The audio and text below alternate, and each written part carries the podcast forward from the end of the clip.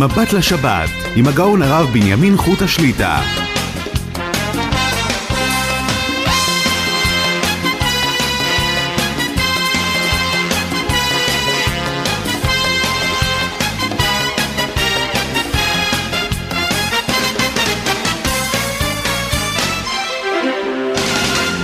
שלום וברכה, ברוך השם נפגשים לשעתיים, מבט לשבת, ערב שבת קודש, פרשת כי תצא.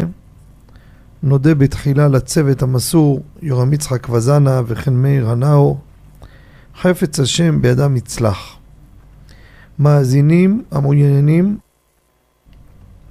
לעלות לשידור ולשאול את שאלותיהם יכולים להתקשר כבר למספר 077 22 שתיים, שתיים, שתיים, אחת, אחת, לאחר מכן שלוחה שמונה, להשאיר השאלה בקול ברור עם מספר טלפון, יחזרו עליכם מההפקה. אני חוזר שוב, 077, חמש פעמים שתיים, אחת, אחת, לאחר מכן שלוחה שמונה. אנחנו ממשיכים בנושא שאנחנו עוסקים בו כבר תקופה, היה בין הזמנים, קצת נגענו בדברים הקשורים לבין הזמנים, עוד מעט החגים, אבל שבוע, שבועיים, בינתיים נמשיך את הנושא שלנו, דיני שליח ציבור. נגענו כמה וכמה פתיחים לתוכנית בהלכות ששליח ציבור צריך לדעת, דהיינו החזן, וכמובן הדברים, ברוך השם, שבוע שעבר יצא ספר ואני תפילה, ושם יש הרבה יותר הלכות, יותר פרטים, יותר מקורות, אבל אנחנו נוהגים פה הלכה למעשה. דבר חשוב, שליח ציבור שהולך חזן חייב לעלות לחזנות עם בגדים נקיים. כותב הרמ"א שאם יש שליח ציבור שהוא שוחט או בודק, דהיינו בדיקת. הריאה וחלקים של הבהמה, בגדים שלא מלוכלכים. חייב להחליף בגדים. ואם הוא לא רוצה ועולה חזן, בצורה הזו, כותב הרמ"א, מעבירים אותו מהחזנות. אתה לא תהיה יותר חזן. מוציאים אותו. צריך לדעת מה זה חזן. זה שליח של הציבור. לכן, משחטה שעושים מניינים, צריך לדעת, השליח ציבור צריך להיות בגדים נקיים.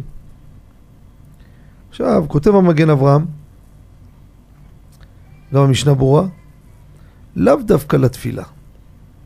גם כשהוא הולך בין הבריות, לא בזמן העבודה, צריך להיות שליח ציבור, אחד שנראה טוב, נעים, כדי שלא יהיה בכלל המשניאים. אבל אם הוא ברחוב לא הולך עם בגדים נקיים, כותב הגר"א, גם כף החיים, לא מעבירים אותו מלהיות שליח ציבור. לעלות חזן הוא חייב לעלות עם בגדים נקיים. אבל גם בחוץ עם בגדים נעים כדי לא להיות מן המשניאים. רואים מה זה? איזה דבר זה? איזה אדם שיש לו מקצוע קודש ככה הולך.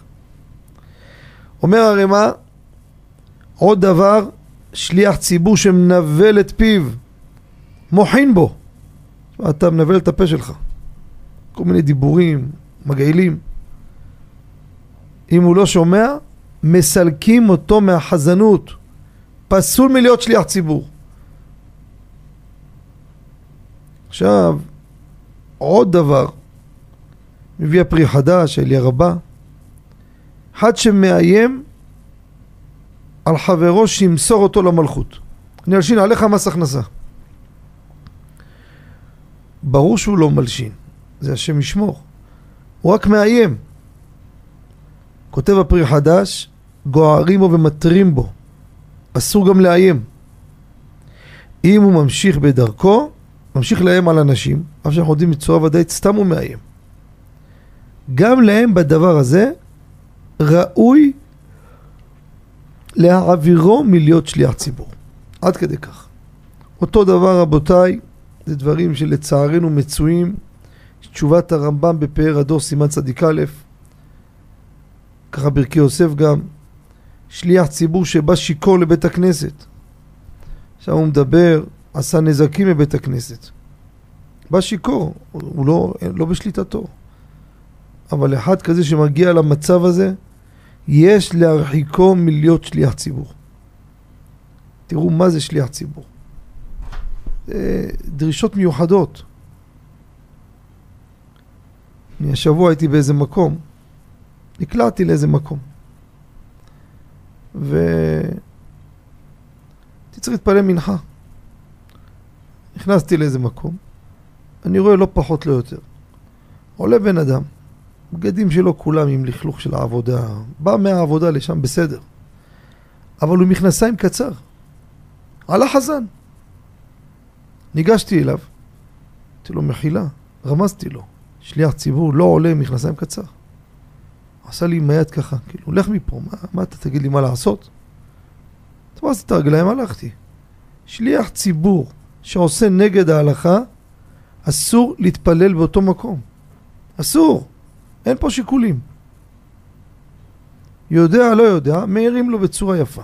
אם הוא מצפצף, ויש מקומות כמו שדיברנו בעבר, כשמקום שאין רבנים זה התוצאות. רבנים שיודעים, יש להם שיניים, לא לתמונה. אז אנשים עושים מה שרוצים נגד ההלכה. אסור להתפלל במקום כזה, רבותיי. אסור להתפלל במקום כזה. ואם אין איפה להתפלל, שיתפלל ביחיד. עד כדי כך. שזה מושב יש בית כנסת אחד, ויש לי הציבור פסול, וכמה שמנסים לפתור את הבעיה, אין עם מי לדבר, אין להתפלל שם. כמו כן, מביא הרמ"א גם כן, שליח ציבור שמנגן את התפילה בניגוני שירי גויים עובדי העבודה זרה. הוא ניגונים של עבודה זרה, הוא בא ומשלב אותם בתפילה. כותב הרמ"א מוחים בו, ואם לא שומע מסלקים אותו מחזנותו. כמובן אומר המגן אברהם, משנה ברורה, זה ספר חסידים כבר. זה מנגינות שמנגנים לעבודה זרה. עכשיו, תכף נדבר על מנגינות חילוניות, איך אנחנו מתמודדים עם זה.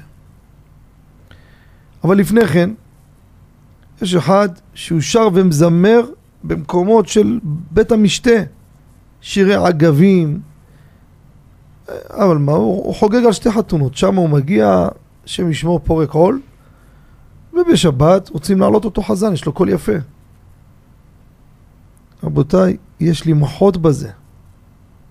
ואם הוא עולה בכוח, דוחין אותו מלהיות שלי, ככותב הרדב"ז, הביא תשובת טריף, ככותב כף החיים. מה זה? אתה הולך, עושה מופעות מעורבים, כל מיני, או מקומות, מועדונים, דברים כאלו, שירים לא טובים, יש למחות בו. עכשיו, בא רוצה עוד חזן גם כן, מעלים אותו. ו- ואמרנו בעבר, מי שזוכר, אלו שמעלים חזנים פסולים, השם ישמו, כתוב על זה דברים חמורים ביותר. אני לא רוצה לחזור על הדברים. לשים לב, יש כל מיני אנשים, כן, מתאים לי להעלות אותו, גם לפרגן לו, וגם יש לו קול יפה, תשמע איזה מופעות הוא עושה. מה פתאום? מה? השם ישמור. מה זה הדבר הזה? איך אפשר להביא אנשים ככה, בדברים כאלו חמורים, יבואו, לב... הם יהיו שליח ציבור, לקודשי ברכו יגישו את הקורבן של הציבור? איפה יש דבר כזה? תביא אותו לגינה שלך שם, תלקק לו, תחניף לו. בית השם, לבית הכנסת, צריך להיזהר בדבר הזה. עכשיו, מה קורה? ניגונים של שירים חילונים לשלב בתפילה. בציץ אליעזר, חלק י"ג סימן י"ב, הוא כותב שירי חשק של חילונים, זה בעיה לשלב אותם, וכף החיים מביא גם כף החיים סוף וגם כף החיים פלאג'י, בפרט שמביאים הרהורים למי שמכיר.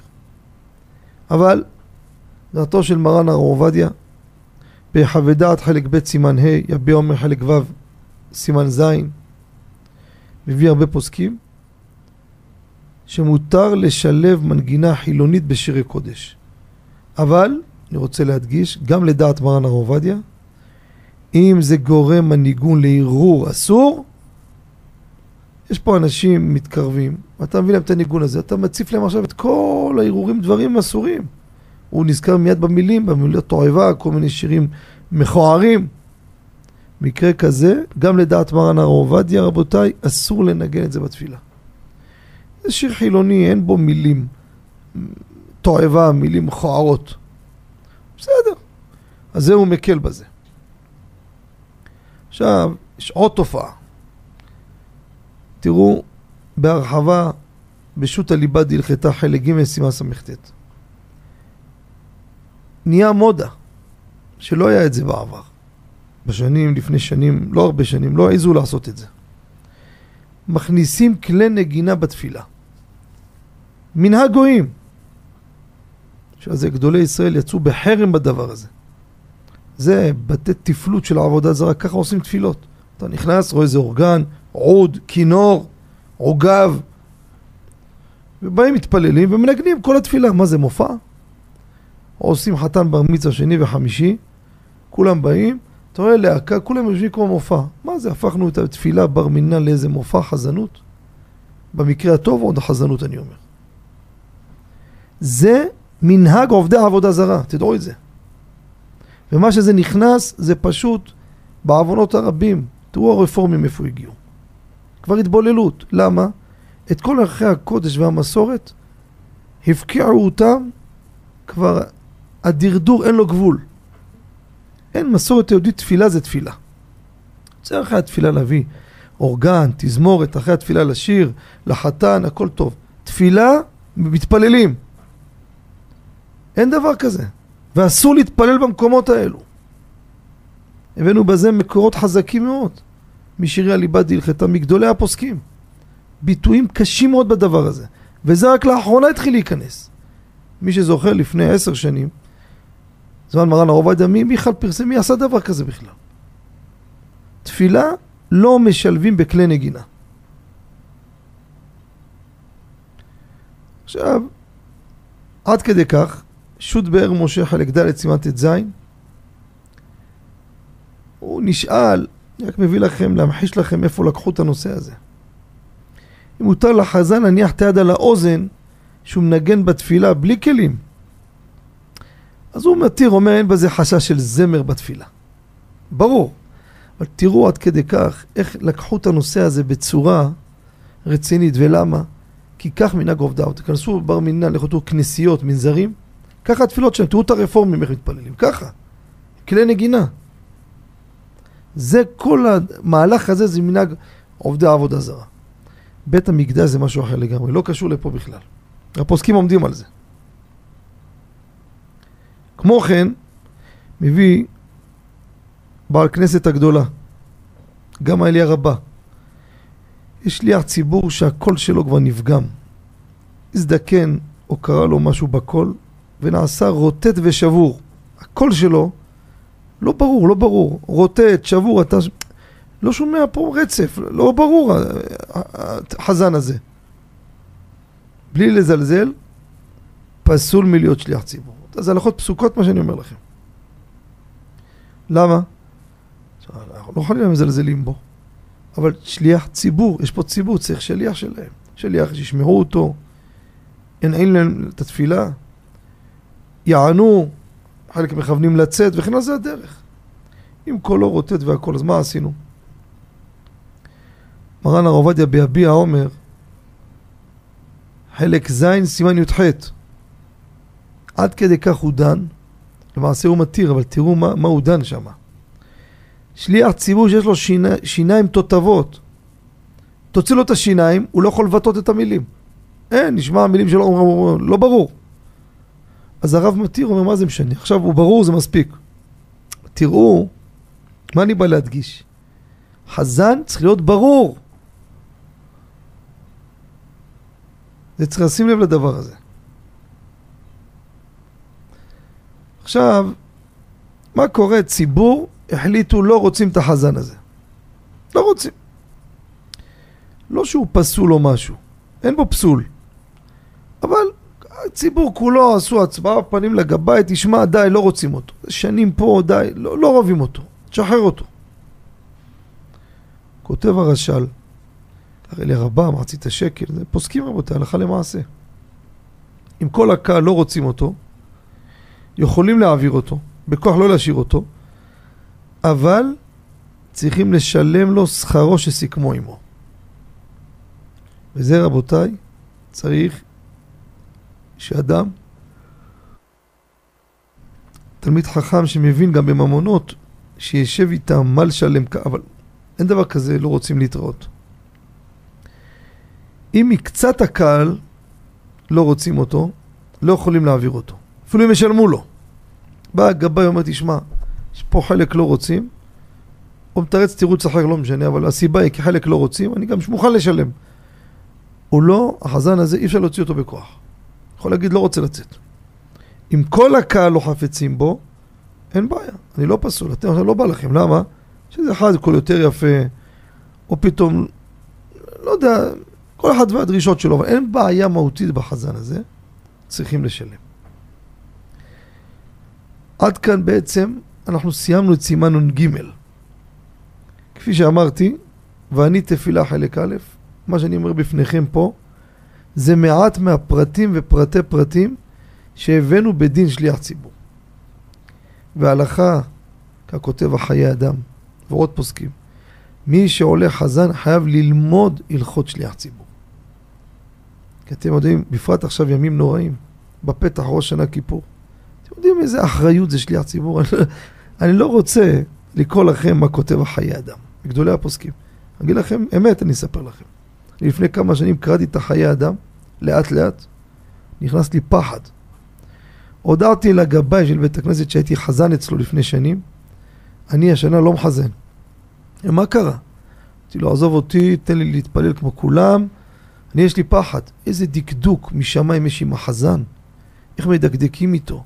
אתה בא מייצג את הציבור, איזה... יש שם לשונות לא פשוטים בכלל. אמר לי, מה קרה, עשית משהו? אמרתי לו, מה עשיתי? ביני לבין בורי, לא עשיתי משהו חריג. אבל אני לא... אני חסר חטאים? אני לא מעוניין להיות חזן, מפחד. אבל אתה תוקע אותי. ויכוחים ויכוחים, פנינו לאחד מזקני הדור, אני לא אשכח את זה. מגדולי הפוסקים. פנינו, קשרתי אליו, תפסנו אותו וזה, אמרתי לו את הזה, אומר לי, תפרט לי. אמרתי לו, תראה, עוון ביטול תורה, ולשון הרע, ודברים.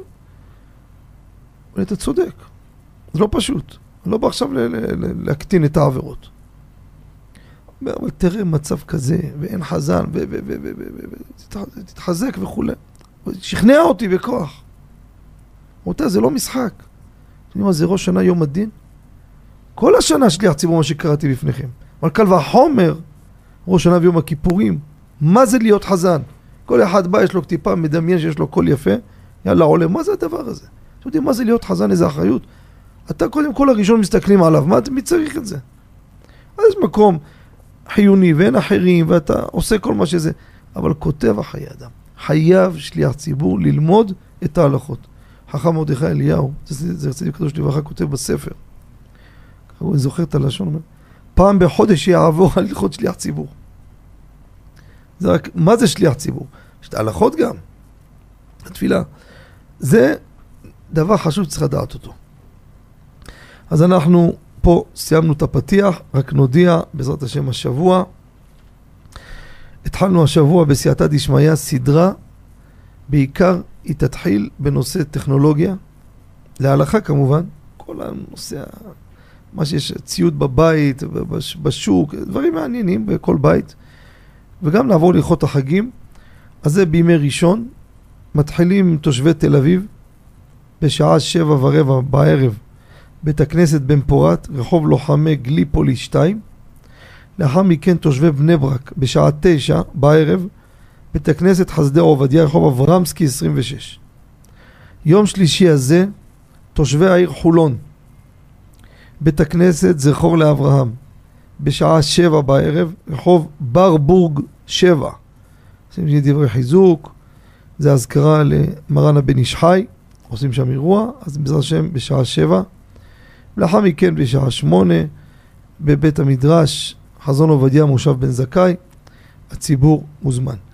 אז ניתן שוב את הטלפון למאזינים, גם בטלפון הזה יש שלוחה שאפשר לשמוע איזה תחנות בארץ, אפשר להשיג את הספר שבשעה טובה ומוצלחת יצא, ואני תפילה.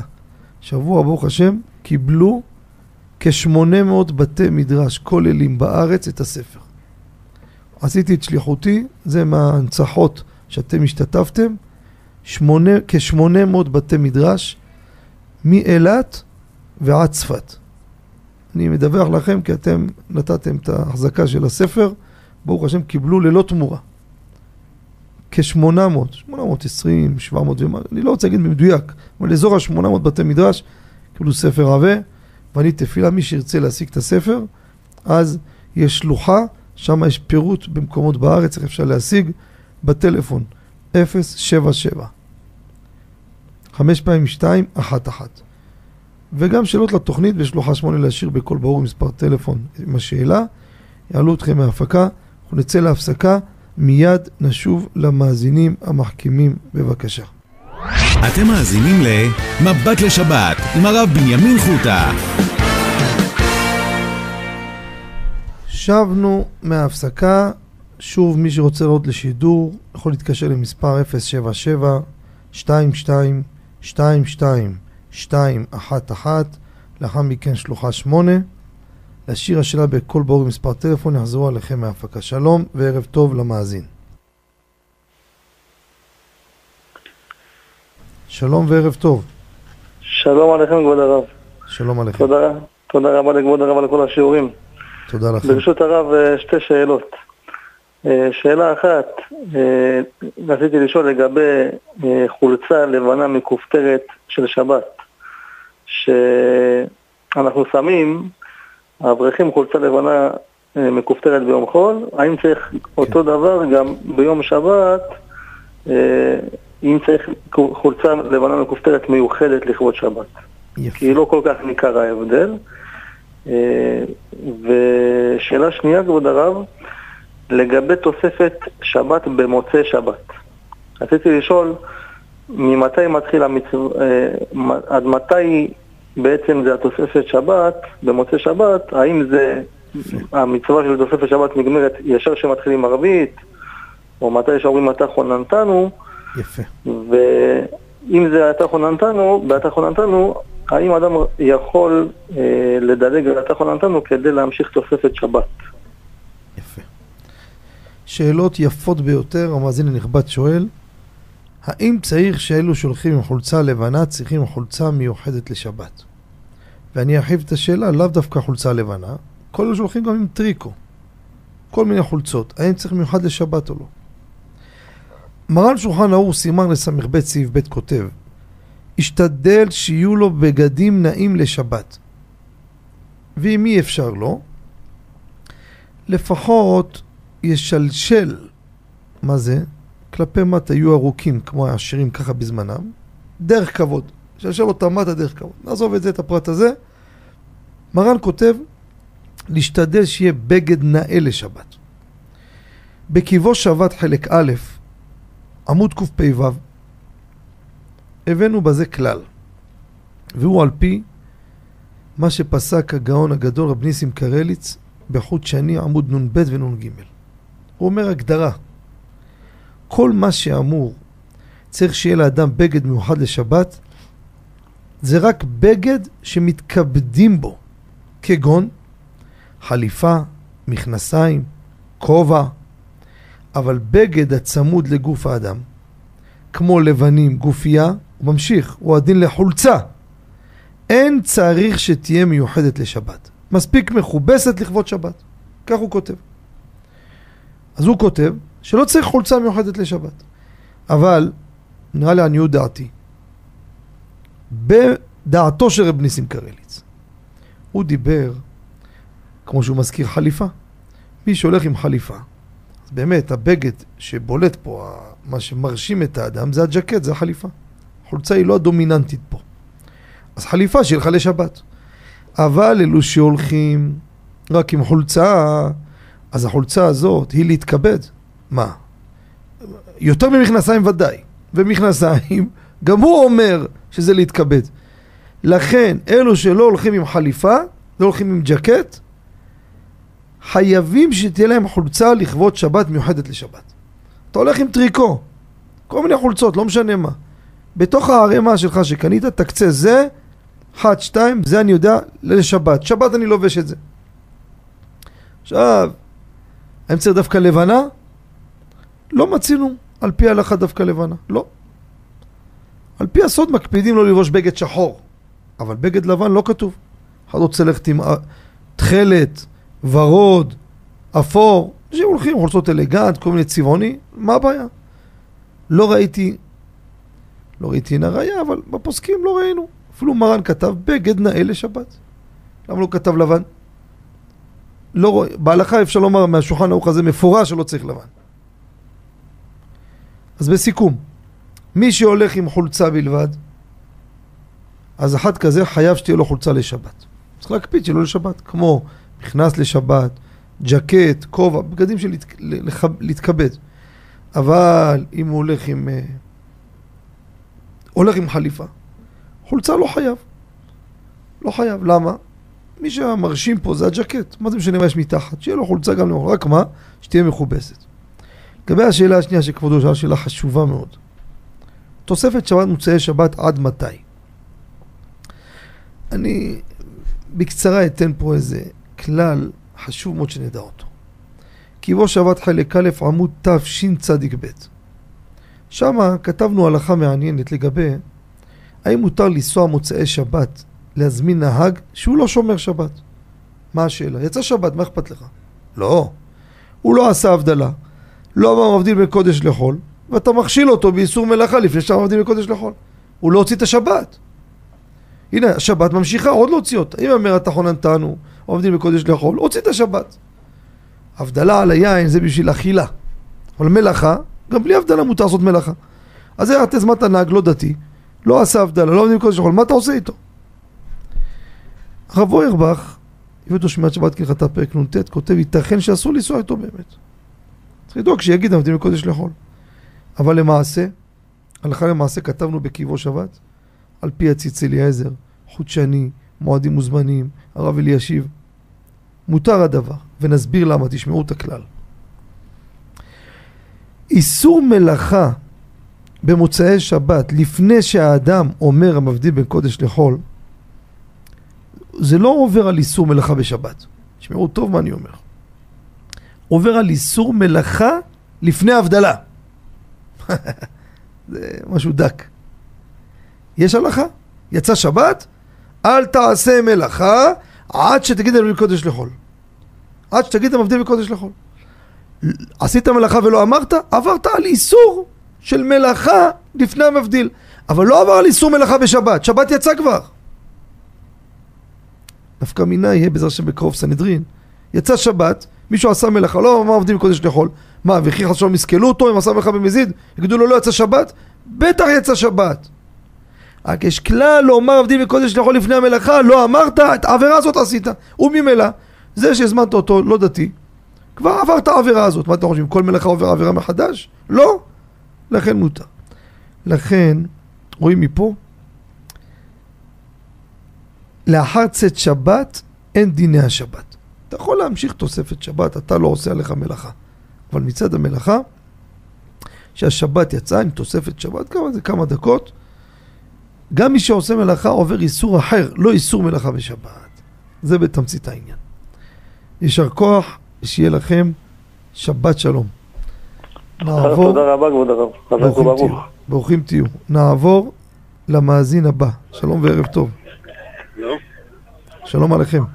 שלום וברכה, ערב טוב. ערב רציתי טוב. לשאול לגבי שקית קוקיז בתבשיל בשרי. מאכל שהוא תוך שקית קוקיז ותבשיל בשרי. מה הדין היום? דינו כבשרי או... לאחרונה פתאום הגל הזה חוזר, רבים שואלים אותי את השאלה הזאת. בעבר דיברנו על זה, וכתבנו על זה תשובה באליבא דהלכתה. חלק ג', סימן רכ"ג. אדם רוצה לקחת שקית קוקי, לשים בה אורז, חיטה, פרווה. להכניס אותה לתוך החמין. החמין בשרי, אבל השקית קוקי סוגר אותה טוב טוב. האם האורז הזה נהפך לבשרי או לא? אני אגיד לכם כלל ומה הבדיקות שאני עשיתי. שו"ת הרשב"א בחלק א' סימן תקט"ז. מי זה? גדול הראשונים זה הרשב"א. ביצים שנתבשלו בקדרה עם בשר. אדם לקח ביצה עם הקליפה בישל אותה בחמין. אפילו עם הקליפה. אסור לאכול אותה עם חלב. למה? שימו לב מה כותב הרשב"א. קליפת הביצים מנוקבת היא. איך אתה יודע שהיא מנוקבת? איפה חורים? אומר, מה הראיה? שאתה, אדם מבשל אותה בתוך סיר, חבית של צבעים, תימצא הביצה עצמה צבועה מאותו צבע. תראו היום עושים, שמים תה בסיר, מכניסים ביצים, קיבלת ביצים כאות. אז אם הצבע עובר, סימן שעובר גם הטעם. וממילא זה בשרי. צבע עובר, לא, זה לא סוגיה שנותן טעם בר נותן טעם. הוא עצמו עובר ישיר, זה טומא לתערובת. סיר בתוך סיר זה משהו אחר, זה רק נתינת טעם. פה הוא עצמו עובר, תראו את הצבע. עשיתי בדיקות חוזרות ונשנות. מה עשיתי? לקחתי סיר מים ולקחתי שקית קוקי, שמתי בה מים עם חרקום.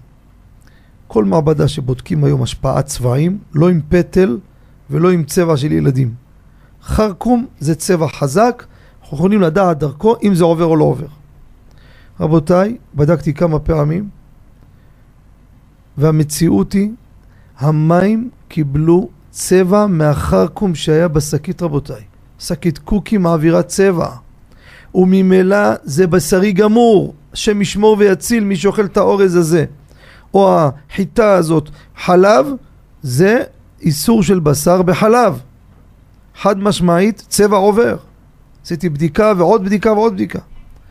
זה מזמן, כתבתי את זה גם בספר. אותו זמן שעשיתי את הבדיקות, אותו שבת הייתי בירושלים בשכונת רמות. בשבת בבוקר הגיע לבית כנסת, היה אורח בשכונה, הראשון לציון, הגאון הגדול, רבי שלמה משה עמר שליטה. ניגשתי אליו, אמרתי לו, מה כבודו אומר על זה? אנשים מדברים. אתם יודעים באיזה תקיפות הוא ענה לי? אומר, לא צריך ראיות בכלל. מה, השתגענו? לקחת אוכל פרווה בשקית בתוך סיר? עכשיו ישאלו אותי, הבאנו את זה בליבא דילכתא. הרי יש תשובה של הרב ווזנר, ספר הדר השולחן, עמוד קל"ט, הביא שם מהרב ווזנר ניילון אטום שיש לעכל. נייר כסף לו וכולי. אין קושייה לפה.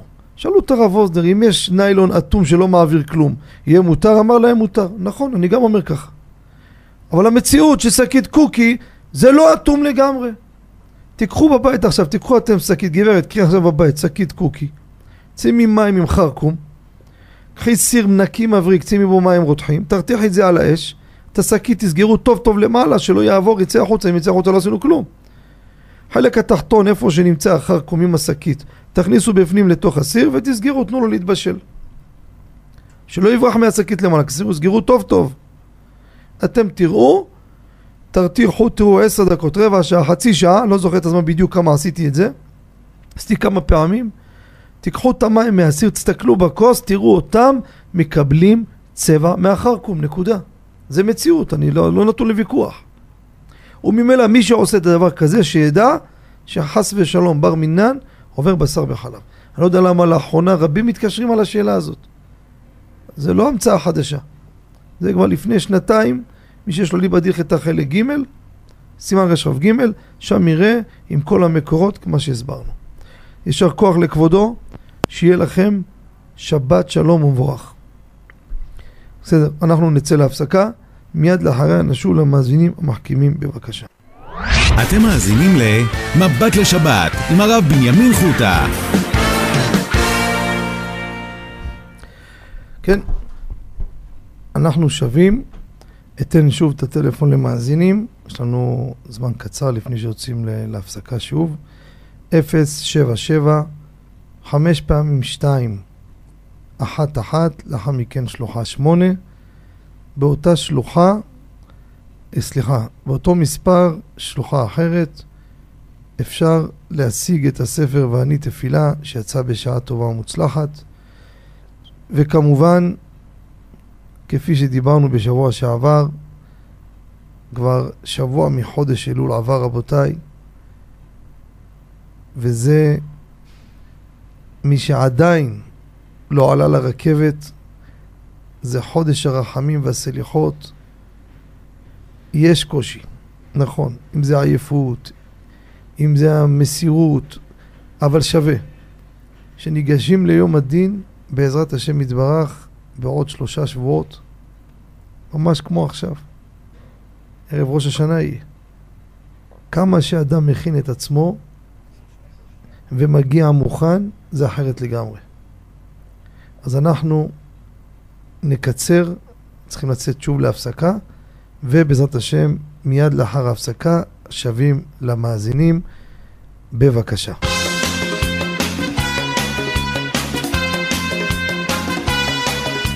מבט לשבת, עם הגאון הרב בנימין חוט השליטה.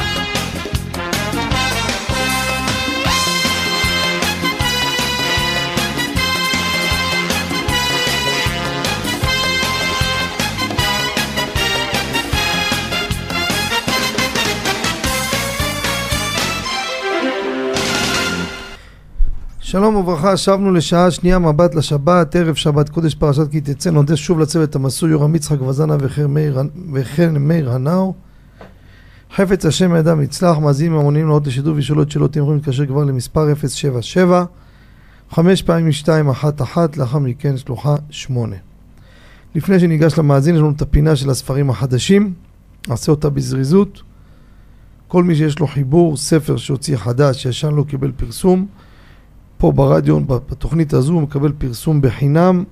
צריך לשלוח שני עותקים אליי לכתובת רחוב קדושת לוי 40 על 14 ביתר עילית. עבור בנימין חוטה. ואני נותן תקציר של הספר עם מספר טלפון להשגה. ויש לנו כמה ספרים מעניינים שהגיעו לשולחן המערכת. יש ספר אור פני מלך עשה חיבור מה אני אגיד לכם, מרהיב גם לראות תורתו של אור החיים הקדוש, זכותו תגן בעדכם ובעדנו, כמה ענקית. בספר עבה, כל כולו רק על הסליחות, על פי תורתו של רבנו חיים בן עטר.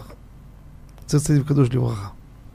וגם הוציא בנוסף עוד סליחות בחוברת, על פי ביאור אור החיים הקדוש. מי שעשה את העבודה זה הרב הגאון שלמה איתך, שליטה מהעיר בני ברק. טלפון 052 7637 925 אני חוזר שוב 052 7637 925 עוד ספר שהגיע מיוחד מאוד הנה מי שיש לו בנים בישיבה יכול לקנות להם את זה מתנה. עולם הישיבה, חלק ב' הדרכה מעשית לבן ישיבה מגדולי דורנו בענייני דרך הגדילה של הבחור ישיבה, אם זה ענייני משברים, מוסר ועוד ועוד.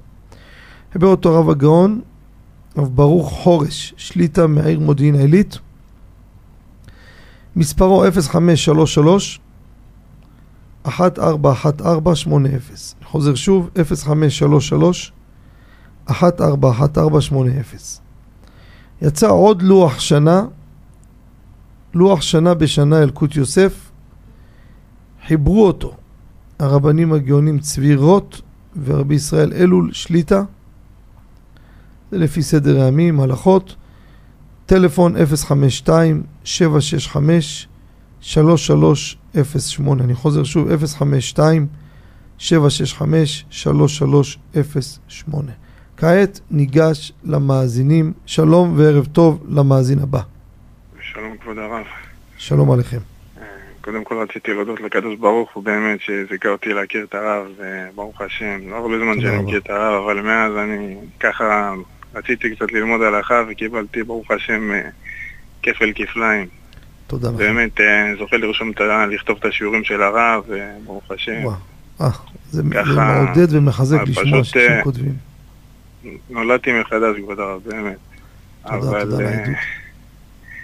כן, רציתי לשאול כבוד הרב. בכבוד. אה, אני עכשיו בשיעורים של הרב של הדלקת נרות שבת, אישה ששכחה להדליק וכונסים אותה, אז אה, מי שיש לה שתי פעמותים נעים, אז אה, כן. לא כונסים אותה. אז רציתי לשאול כבוד הרב מה, הקנס פה, כאילו, אם באמת כונסים אישה כזאת, או שאפשר להגיד שלכל האנשים יש שני פעמותים שהם מיוחדים לשבת.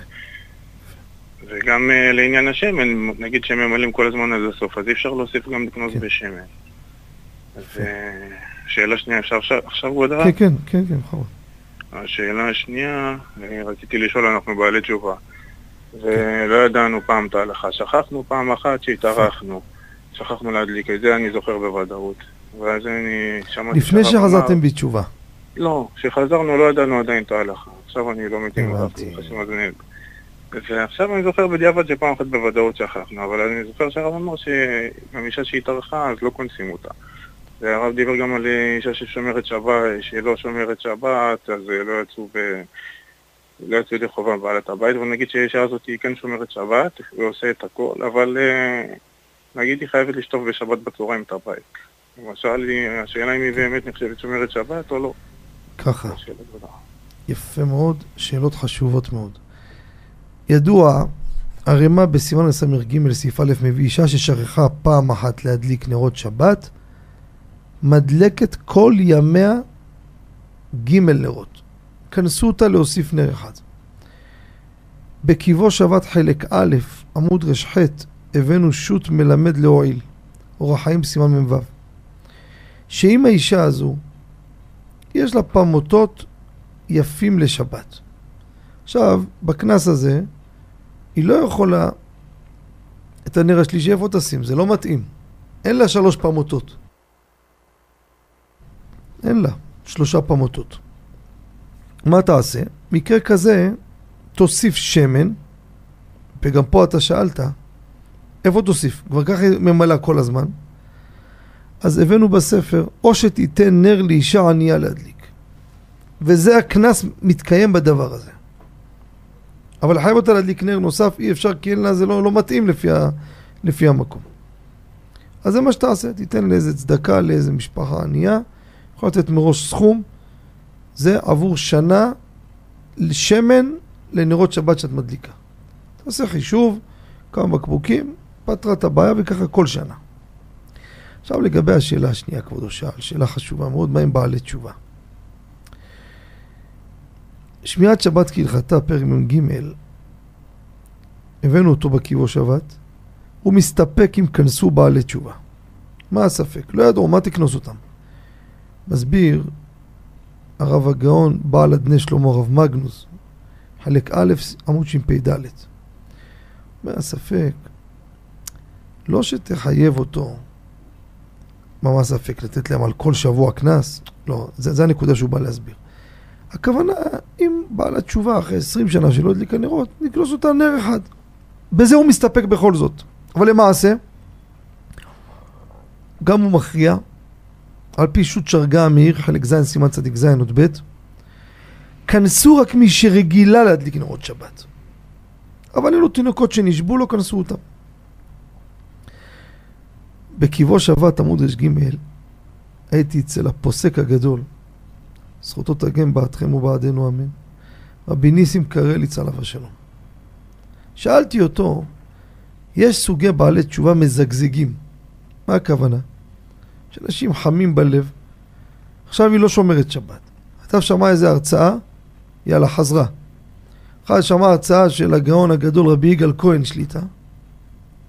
אני עכשיו מקבלת שבת. התחזקה שבוע. אחרי שבועיים עוד פעם חזרה לסורה, עוד פעם חוזרת. שאלתי אותו, מה עושים? מה, על כל סיבוב כזה ניתן לה קנס? אז הוא ענה לי, מי שמזגזג הוא לא בעל תשובה. אי אפשר לקנוס אותה על כל פעם. לא, בעל תשובה אחד שנכנס רציני, מה זה פעם ככה, פעם ככה.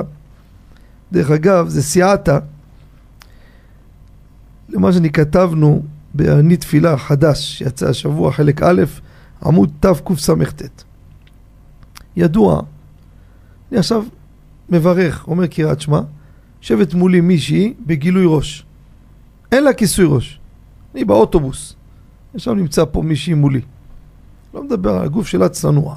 שיער, שיער הראש שלה מגולה. הלכה למעשה הבאנו בספר. אם האישה הזאת לא רגילה לכסות את הראש שלה, מותר לברך ולהתפלל מול השיער שלה. אבל אם היא רגילה לכסות, צנועה, והפעם בטעות נפל לה הכיסוי ראש, או הורידה אותו, זה אסור לברך מולה. שימו לב, הפוך על הפוך. זאתי שרגילה ללכת בגילוי ראש, נדבר רק על השיער שלה, מותר לברך מול השיער שלה. כי לא רגילה לכסות. עושה עבירה כמובן. נשואה חייבת לכסות את ראשה. אבל זה לא נקרא הערווה. ושם אני כתבתי בספר שיצא השבוע, מה קורה? אחד מזגזגת. היום כיסוי ראש, אחרי שבוע זורקת אותו, עוד פעם מחזירה אותו, יש כאילו לא יציבים. והבאנו שהקובע, מה שרגילה לפני הזיגזוג. מה שעכשיו היא שבוע עם כיסוי ראש, מבחינתי לא נקרא בכלל ראשה מכוסה. זה סייעתא מרב ניסים קרליץ. עכשיו, אתה אמרת לי שהיא שוטפת, לא זה.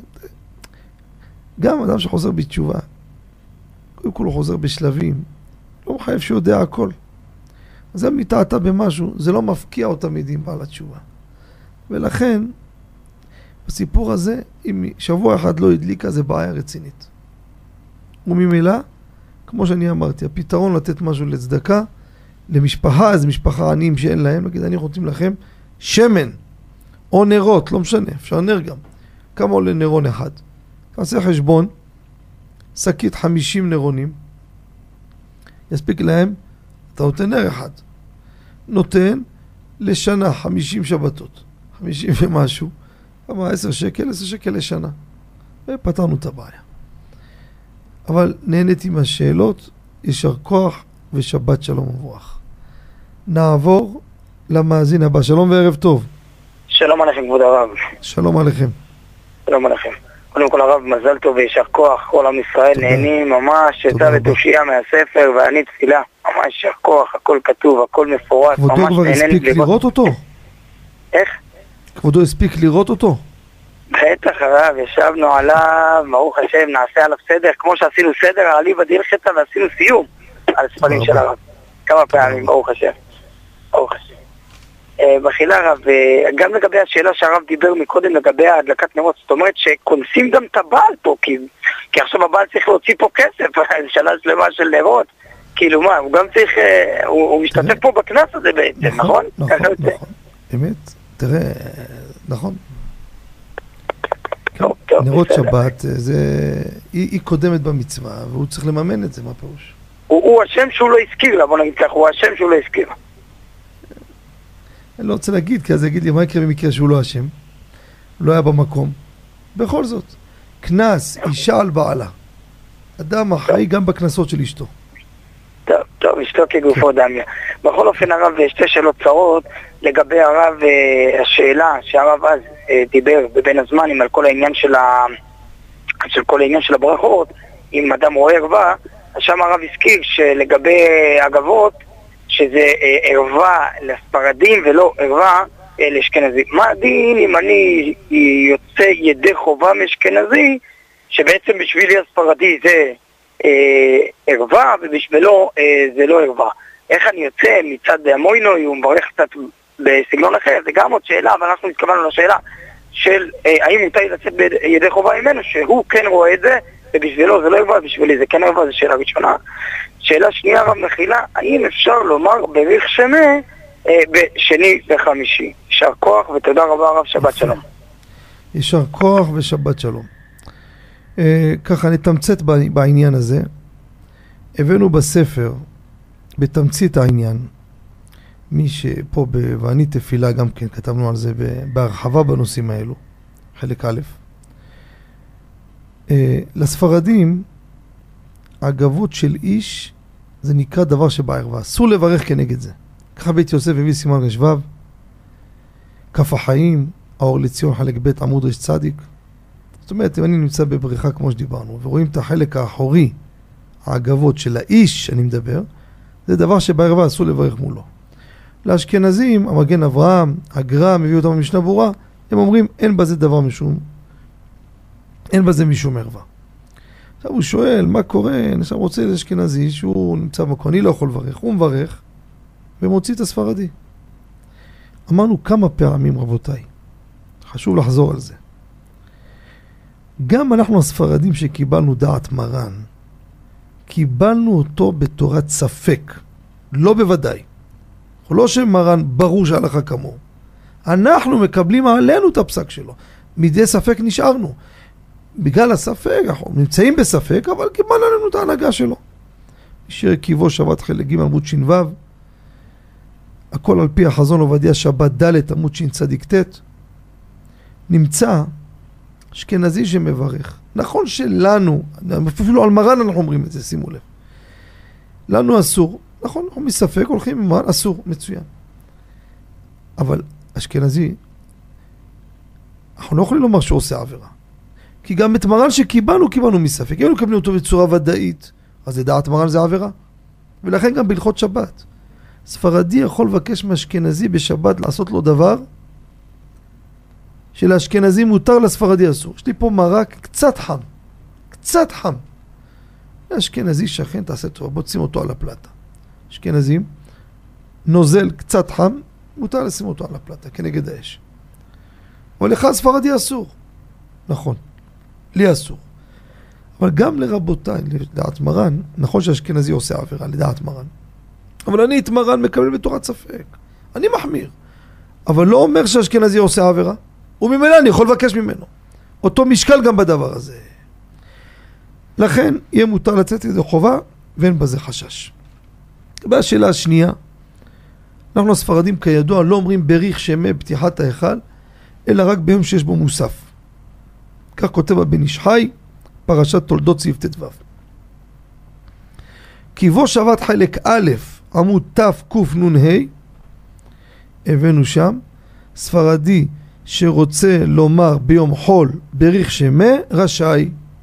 תראו שערי תשובה צדיק ב', הליכות עולם חלק ג' עמוד קט.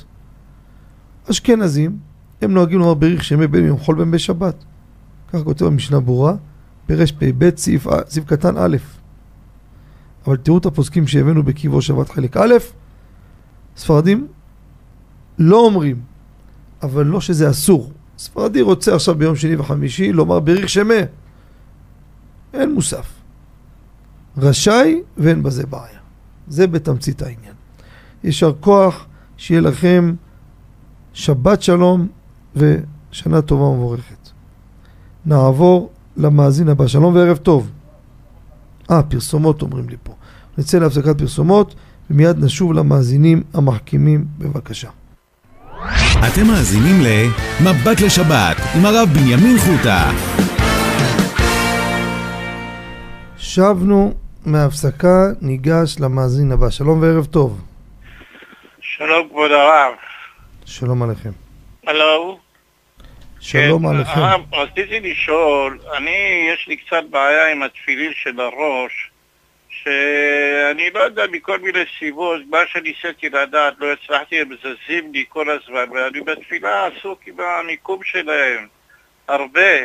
אבל מצאתי פתרון שאני מניח אותם במקום טוב ושם את המקבעת וככה הם יושבים טוב כל התפילה, האם זה בסדר מה שאני עושה? יפה מאוד. ככה, המאזין הנכבד שואל, הוא רוצה לכסות את התפילין של ראש עם המגבעת. לא יראו את התפילין של ראש.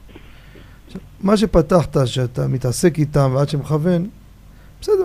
זה לפעמים זה בא מנרבים, מה זה נרבים? זה עצבים, זה אולי, אולי לא טוב, אולי לא טוב. לפעמים זה באמת משהו, צריך קודם כל מישהו מומחה, יתפוס, יסדר את המידה, יתפוס כמו שצריך, וזהו, ממשיכים רגיל. אבל בוא נדבר לגופו של עניין, אתה רוצה לכסות את התפילין של ראש. צריך לדעת, מרן כותב, זה על פי הפשט, בסימן כ"ז סעיף י"א, תפילין של ראש, טוב להיותם גלויים ונראים. כך כותב מרן, מי שראה את הבית יוסף שם ראשונים, תפילין של ראש וראו כל עמי הארץ כי שם השם נקרא עליך, ויראו ממכה. זאת אומרת, טוב שיהיו מגולים, לא מכסים תפילין של ראש. המגן אברהם, סימן חציב קטן ג', מביא, כתוב בכוונות, מה זה כוונות? זה של רבנו הארי. הארי היה מכסה הטלית על התפילין של ראש. רבנו הארי היה מכסה את התפילין של ראש, מכסה אותם עם הטלית. כף החיים במקום, סימן ח', קטן י"א, מביא את השאר הכוונות, זה דרושי ציצית, דרושי וו', פרץ חיים וכולי. ומביא הכף החיים מחלוקת בדעת רבנו הארי. בסוד, מה שהמגן אברהם מביא. אומר, למחצית השקל, אומר, מכסה, או לפחות יהיו נראים מלפנים, מקדימה. אם תכסה עם הטלית, מכסה את רוב התפילין של ראש. אבל קדימה רואים אותם. אבל הפרי עץ חיים, סולת בלולה, אור צדיקים, יפה ללב, מביא שם מכוסים לגמרי. הרב פלאג'י מסביר, מה זה ראו כל עמי הארץ? אם הם מכוסים, איך יראו? אומר, הם בולטים, זה נחשב לראו כל עמי הארץ. כשאתה מכסה את התפילין, אבל רואים את הבליטה, אתה מכסה, זה בולט, אתה רואה משהו פה בולט מכוסה, זה נקרא ראו. זאת אומרת, על פי הסוד, יש לכסות את התפילין של ראש, אבל ברמה שמרגישים, מה זה מרגישים? רואים, יש פה משהו בולט תחת הכיסוי. לפי זה, לפי זה. גם על פי הסוד, אם תגיד, שמע, על פי הפשט לכסות מגבעת לא טוב. מרן כותב שיהיו גלויים, זה כבר בעיה ראשונה. תגיד לי, אתה יודע מה, אני הולך כמו הסוד. גם לפי הסוד לכאורה לא פשוט. הרב פלאג'י מסביר בדעת רבנו ארי שהמכסה בטלית או כל הכיסויים שהזכירו כולם כי זה היה מכסה צמוד ונראה בולט. אם אתה תשים מגבעת אז זה לא ניכר בכלל בליטה, לא רואים פה בכלל תפילין בכלל. אז גם על פי הסוד יכול להיות זה לא טוב. יש כאלו שמים כיפה צמודה או כובע קטן צמוד, אז זה בולט. רואים תחת לזה בליטה. אבל אם זה מגבעת, לכאורה לפי מה שהביא את הרב פלאג'י, החיים שם בסעיף קטן י"א, שמדבר על פי הסוד בדעת רבנו ארי, לכאורה זה בעיה. לכן אני אומר, אל תכסה את התפילין של ראש עם המגבעת. גם מצד הפשט לא טוב, וגם על פי הסוד של לכסות, לא דובר על כיסוי כזה. ככה נראה לעניות דעתי בפרט הזה. יישר כוח לכבודו. תודה רבה לך, אני מנסה למצוא פתרון אחר. אמרתי לכבודו, אתה צריך קודם כל מישהו מבין, פעם אחת לראות שזה מכוון טוב, וזה יושב הדוק טוב על הראש שלך. שהרצועות מהודקות טוב, אז זה זורם טוב. אם הן יושבות מדלדלות, או לא קשורות, או שהן מדי, המידה שלך גדולה, ואז זה נוחת לך לתוך הראש לבפנים, אז זה גם לא טוב. צריך שיהיה מקום, תחילת גדילת השיער, לא על המצח. אז צריך מישהו שמבין יראה, ותהדק את זה טוב, ותמזרום מעלה. מדי פעם אתה רוצה להציץ, קח מראה. אבל כל הזמן לשחק עם זה, אין צורך. אין צורך. גם אנחנו בני אדם ולא מלאכים. אנחנו צריכים להתנהג התנהגות נורמלית. גם אם חלילה היה פספוס, אין טענה, עשית את המקסימום. אבל כל הזמן סביב זה, אתה יודע, הבאתי בקיבו שבת באחד ההערות. לא, לא חשבתי להביא את זה, עכשיו אני נזכר. יש תשובה של בעל אזנית ברב זילבר. מישהו שאל אותו במכתב כמה שאלות. אחת השאלות היו, אמר לו שהוא לא שמע מילה או כמה אותיות בקידוש. וזה הטריד אותו אם יצא ידי חובה. הרב הבין שדבר כזה מטריד, זה אדם יש לו פה איזה הפרעה, זה מפריע לו, לא סתם. מצד שני, מה, ת, ת, תמשיך להמשיך לו את ההפרעות, זה ישתגע מכל הטרדות האלו. אז הוא הביא לו איזה פסוק, שהתורה היא מביאה נחת ושמחה לאדם, לא עצבים. הוא אומר לו, זה עצבים, אל תתייחס לזה, גם אם לא שמעת את זה ידי חובה. אם כבודו אומר שכל הזמן מתעסק עם זה, לא כדאי. ואז אתה תהיה רגוע, תתרכז בתפילה, אבל אתה רוצה לכסות, עניתי על זה, לפי מה שפירטנו. שיהיה לכם שבת שלום ומבורך. נעבור למאזין הבא. שלום וערב טוב. שלום וערב טוב. שלום, שלום. עליכם. שתי שאלות. שאלה ראשונה. מה עדיף לבן אדם בבוקר? האם תפילה בנץ או סליחות? שאלה שנייה, מה מברכים על פופקורן במבה? בסדר, כבוד. יפה מאוד, יפה מאוד. יש פה שתי שאלות חשובות מאוד, שואל פה המאזין הנכבד. אדם יש לו אפשרות קם מוקדם בחודש אלול. יש סליחות בבית כנסת, אבל הוא אומר, תראה, יש מקום אחר, אני עושה נץ. בזמן הזה אני אעשה נץ, מה סליחות? מה עדיף? תפילה בנץ או ללכת לומר סליחות? אני אגיד לכם את אשר נראה לעניות דעתי. בספר ואני תפילה, חלק א', עמוד תז, הספר שיצא השבוע. שמה הבאנו כמה דעות, דיון מאוד uh, הלכה למעשה, כן? אדם שיש לו אפשרות או תפילה בנץ ביחיד, אין לו מניין במושב שלו, בשכונה שהוא גר, אין לו איפה. נץ ביחיד, או במניין יותר מאוחר. יש מניין בשעה שבע, ואני אפסיד נץ. לא ניכנס לכל הסוגיה, אבל הקו הוא, שאלה אם אתה רגיל או לא רגיל. אם הרגיל בנץ, וקרה פתאום שאתה באיזה חופש, אין לך פה נץ, תתפלל נץ ביחיד, כן. שלא תפסיד את הקביעות הזאת. למה זה? יש למדו, זה הרב אוירבך לומד משום נדר, ואחרים טוענים, ככה רב בן ציון טוען, כיוון שהוא זהיר בכך, אין לו לבטל דבר זה לצורך תפילה במניין. כן? חם עובדיה מביא כזה אדם שיכול לכוון יפה וכולי. לא להיכנס לנקודה, מה אני רוצה להגיד? מי שלא רגיל בנץ, מתפלל במניין. עכשיו, מניין, לשון מרן בסימן צדיק, סעיף ט', השתדל אדם להתפלל בבית כנסת עם הציבור. נכון, רוב הפוסקים כתבו שהשתדל שם זה חובה. לשון חכם עובדיה מצווה מן המובחר. למעשה אנחנו רואים חובה באמת. אבל רואים שמניין עדיף מנץ. עכשיו סליחות, מה זה הסליחות? סליחות, תראו את הלשון שמרן מביא, הרבה יותר מלשון מניין. כותב בתקפ"א סעיף א', נוהגים לקום באשמורת, לומר סליחות ותחנונים מראש חודש אלול ואילך עד יום הכיפורים. זה לא השתדלות, נוהגים מנהג ישראל דין. לכן נראה, מי שלא רגיל לקום בנץ, מי שרגיל, יש לו פה את הנקודות שאני פירטתי, אז ודאי שאם או זה או זה, שיעשה נץ, אין מה לעשות. אבל אם הוא לא רגיל לקום נץ, עכשיו הוא מתחיל לקום, ועכשיו אלול אני קם. לעניות דעתי, עדיף סליחות מאשר תפילה בנץ. בנוסף נוסיף לזה. מרן החידה, בברכי יוסף תקפ"א סעיף קטן ו' כותב מבטלים תלמוד תורה לצורך אמירת סליחות. הבאנו בקי במועד, מרן הר עובדיה ביאר שאלו שבזמנם היו משכימים, אז כבר אתה משכים, אז מבטלים תורה בשביל סליחות. תראו מה הדרגה של סליחות. אומר, היום שלא רגילים להשכים, אתה תשכים בשביל זה, אז כל יום אתה תיפול וכולי, על זה מרן החידה לא דיבר. לא משנה, אבל הרעיון, אפילו מבטלים תלמוד תורה לצורך הסליחות. לכן, מי שלא רגיל, עכשיו הוא קם, קם, היום הוא קם, צריך לקום מוקדם, אתמול ישן מוקדם, קם. מה אני אעשה, זה או זה? אני יודעתי, בתקופה הזו יעשה סליחות. אתה רגיל, כל מקרה רגיל להתפלל מאוחר, מה זה משנה? אם הוא רגיל נץ, זה משהו אחר. לגבי השאלה השנייה, זה מוצר חדש, אני לא יודע כמה זמן הוא בשוק, אבל בדקתי אותו. עשיתי בדיקה, טעמתי, ואני אגיד לכם את זה. יש איזה חברה, זה לא זוכר אולי, אוסם אולי, החברות הידועות, הוציאו במבה פופקורן. מה זה במבה פופקורן? קחו פופקורן מצובה במבה.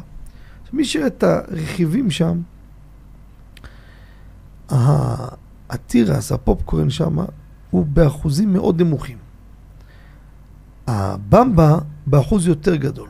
א', ב', מי שאוכל את זה מרגיש שאפילו אין טעם פופקורן בכלל.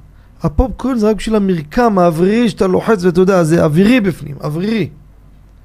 ולכן הבמבה הוא העיקר. פופקורן מברכים עליו אדמה. במבה, פופקורן, מברכים עליו שהכל. כמו כל במבה. במבה מה מברכים? שהכל נהיה בדברו.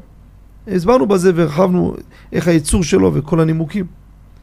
לכן, במבה פופקורן, אף שזה פופקורן ממש, הוא מצופה בשכבה עבה של במבה. הבמבה זה העיקר. כל מי שטועם רואה, אז למה עשו פופקורן? רק בשביל המרקם. מה זה המרקם? כשאתה אוכל אותו, אתה אופ, כזה אוורירי כזה. אין לו שום טעם של פופקורן. טעמתי, נתתי לו עוד כמה לטעום, חד משמעית אמרו אותו דבר. לכן, פשוט ברכתו של הבמבה פופקורן, כמו במבה רגילה, במבה רגילה שהכל, אף במבה פופקורן ברכתו שהכל נהיה בדברו. שיהיה לכבודו שבת שלום ומבורך. יישר כוח. יש לנו עוד מאזין או יוצאים להפסקה שוב? עוד מאזין. שלום וערב טוב למאזין הבא. שלום, ערב טוב. שלום עליכם. קודם כל יישר כוח לרב על כל התשובות המחכימות והנפלאות שנותן. תודה רבה כל לכם. שבוע ושבוע, השם ישמור אותך. אמן וכן לאמור. אמן וכן לאמור. אה, רציתי לשאול שאלה, לפעמים יוצא שאתה, אדם מגיע לבית, אה, נכנס, ויש ריח כל כך אה, נעים וטוב בבית של איזה שקשוקה או משהו, ובא לך כזה לטעום, ואתה לוקח חתיכת פת אה, קטנה, זאת אומרת, הפת הזאת כל כך קטנה שאני יכול לברך עליה מוציא, וזהו. הוא לוקח את הפת הזו, מברך עליה מוציא, ופתאום מקבל תיאבון. עכשיו, הוא רוצה לאכול, לשבת לאכול, ליהנות. אז uh, הוא עכשיו ייטול ידיים, יברך על נטילת ידיים, כיוון שפה זה יותר מישור של החתיכת פת הזו, אבל בעצם האם יברך שוב פעם המוציא? ואם לאו, אתה הופך פה את היצרות, כלומר, יברך את המוציא אה, לפני נטילת ידיים. ושוב פעם אתה חוזר לגלגל. יפה. כבודו ברור ורהוט, רק מטבע הדברים תמיד אני חוזר על השאלה. מאזין הנכבד פה שואל, הגיע הביתה, לקח חתיכה קטנה של לחם, קטנה, ואיך המוציא, לא צריך נטילת ידיים גם. טעם, פתאום, אה, יש לו חשק, הוא רוצה לשבת כבר יאללה, בוא נאכל, נאכל לחם בכמות וכולי. בסוגיה של נמלח, שיש דוגמאות ומקרים בהלכה, לא נרחיב כרגע את הדוגמאות, שאדם ואיך המוציא, פתאום הביאו לו לחם ואיך עוד פעם המוציא. בכלל לא היה קשור אליו.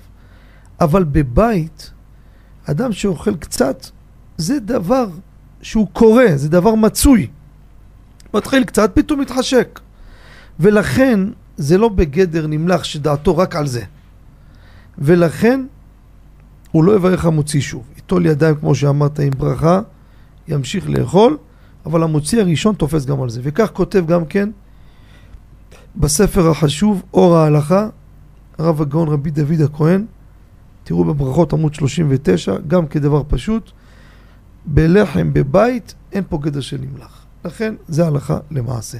יישר כוח ושבת שלום ומבורך. אנחנו יוצאים שוב להפסקה, מיד לאחריה שבים למאזינים המחכימים בבקשה. אתם מאזינים ל"מבט לשבת" עם הרב בנימין חוטה.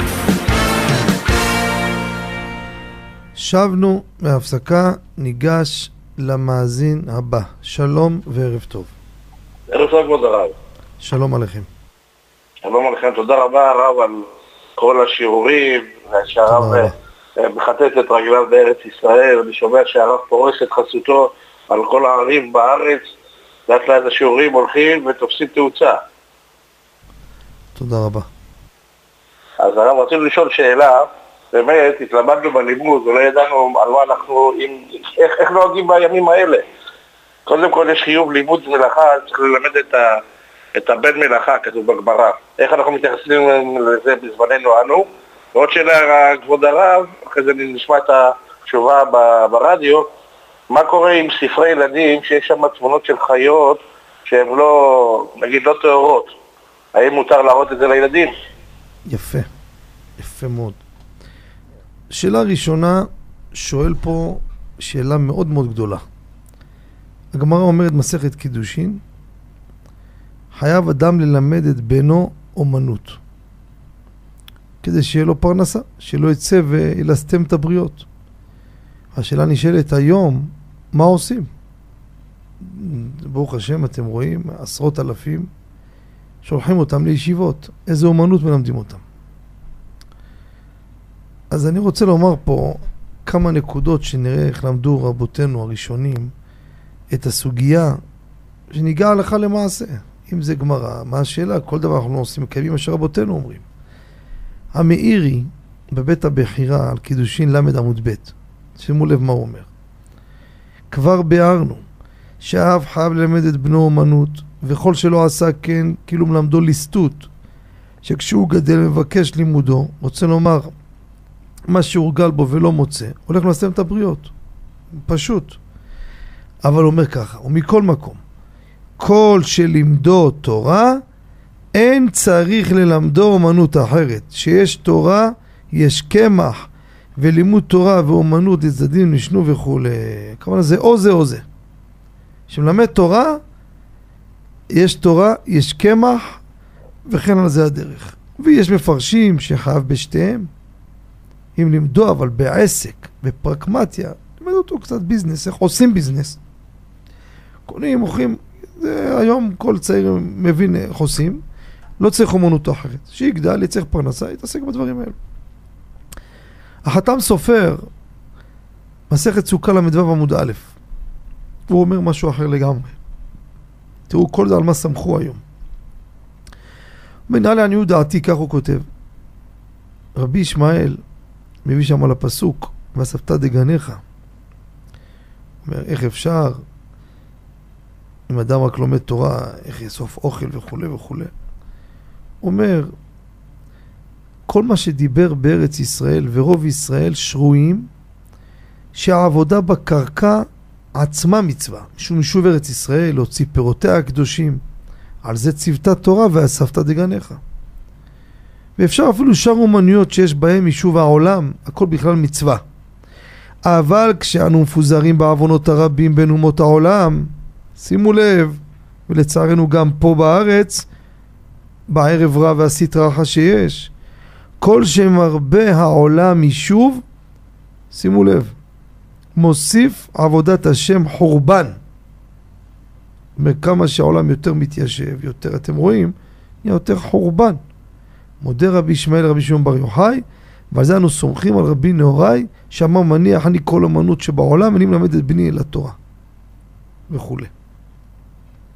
אומר המונקאץ', בעל מנחת אלעזר, ספר דברי תורה, מדורת מינאה, סימן י"ח, שהרמב"ם בכוונה השמיט את הדין הזה. אין הלכה ברמב"ם ללמד את בון אומנות. כי היום אין חיוב ללמד את הבן אומנות. יש אחרים שלמדו שהוא רמז את זה הרמב"ם בהלכות אה, עיר מקלט, רמז. אבל עוד סיבה אומר החתם סופר, היום בעוונות הרבים, במצב שיש היום, כמה שאתה יותר מרבה יישוב, דהיינו, התעסקות בזה ובוא נתפתח, זה חורבן בעבודת השם. ורואים את זה היום.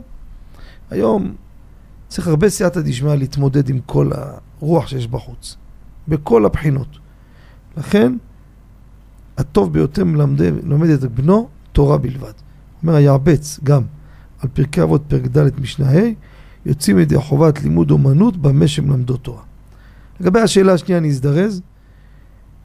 אגיד לכם את האמת, לא ראיתי, לא שמעתי, לא ספרדים ולא בפוסקים שאסור להראות לילדים תמונות של בעלי חיים טמאים. מה שכן ידוע, מנהג חב"ד להקפיד בדבר הזה. זה חסידות. בחב"ד היום מקפידים בזה, גם היום מן הסתם מקפידים בזה. אבל אצלנו הפוך, תראו בכל החומשים, ספרדים, אשכנזים, מראים להם בעלי חיים טמאים לדעת איך זה נראה, איך זה נראה. וגם ציורים. אני לילדים, דבר, בעל חי אחד לא מסוגל להראות ולא מסוגל לראות, זה הדבר אחר, החזיר, גועל נפש. טינופת. אבל בעלי חיים טמאים, אין שום בעיה, לא הלכתית ולא זה. מי שבהנהגה של רבותיו, חסידות חב"ד, ימשיכו בהנהגה. זה בתמצית העניין. יישר כוח לכבודו, ושיהיה לכם שבת שלום ומבורך. אנחנו מתקרבים לסיומה של התוכנית. נודה שוב לצוות המסור, יורם יצחק וזנה, וכן מאיר הנאו, חפץ השם בידם יצלח להגדיל תורה ולאדירה. מאזינים יקרים, תודה לכם, תודה למאזינים המחכימים אותנו, את המאזינים, כולם ביחד.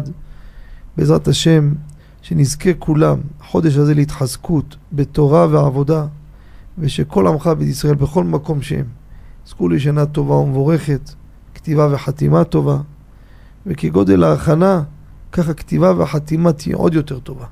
וזה החודש הזה. כל אחד במהלך שלו.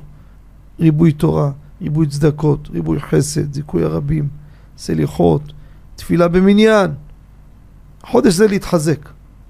מי שרגיל בבית ילך לבית הכנסת. יעשה מאמץ, רבותיי, שווה המאמץ הזה. שיהיה לכם שבת שלום ובשורות טובות ונשתמע בשבוע הבא. כל טוב.